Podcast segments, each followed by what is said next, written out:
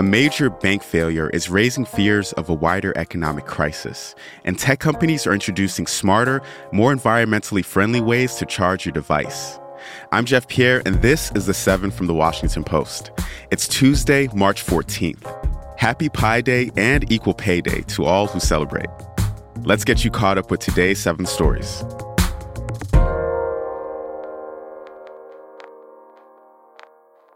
First up, the Silicon Valley Bank collapsed Friday and was taken over by the U.S. government. It largely serves startups, tech companies, and venture capitalists.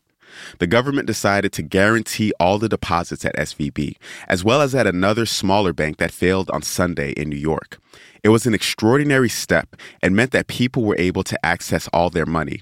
President Biden spoke to the country about it yesterday. Americans can have confidence that the banking system is safe your deposits will be there when you need them. Small businesses across the country, the deposit accounts at these banks can breathe easier knowing they'll be able to pay their workers and pay their bills. And their hardworking employees can breathe easier as well. Despite those reassurances, bank stock prices were hit hard yesterday. Regional institutions suffered most, but even some large banks were affected. Falling stocks aren't an immediate threat to banks, but show that investors are still nervous.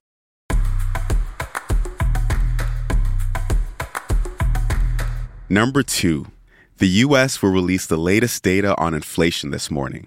Prices likely rose slower last month, but not enough to satisfy experts. Inflation won't go back to normal unless the economy slows down, but that hasn't happened like economists expected it would. And policymakers now have the collapse of Silicon Valley Bank and the ripple effects that will have to think about too. All of that complicates what officials will do next to respond to inflation. Number three, Ukraine's military is short of ammunition and skilled troops. A year of heavy casualties has taken many experienced fighters off the battlefield. Units are also running low on basic items like artillery shells and mortar bombs. Some Ukrainian officials wonder whether the country is ready for a spring counteroffensive against Russian forces.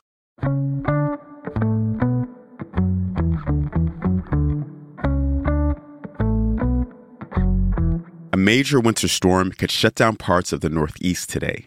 That's story number four. The forecast is calling for rain, heavy snow, and powerful winds.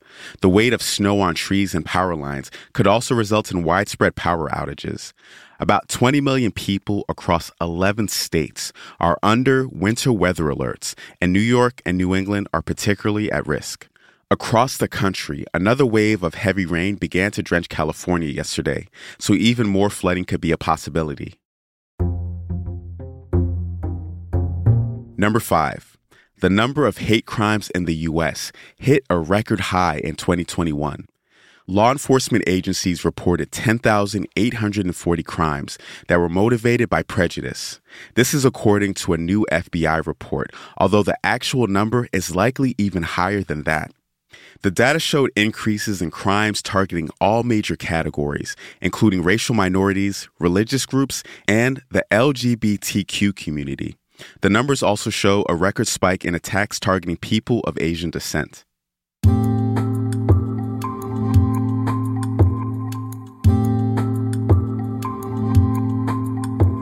Number six, scientists are creating lab grown, cruelty free pork.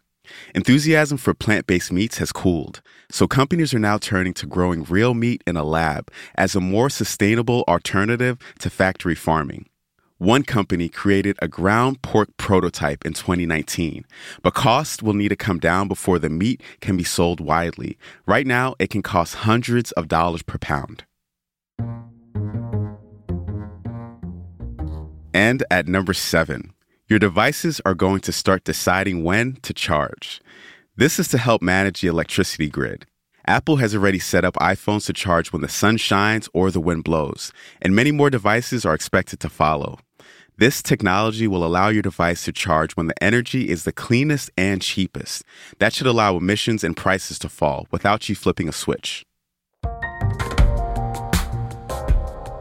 You are all caught up with the news for today.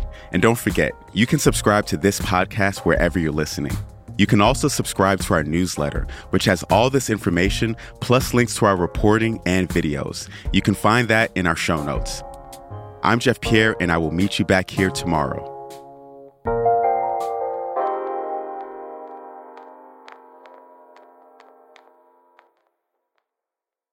Hey, this is Christina Quinn. I'm the host of Try This, the Washington Post's new series of audio courses.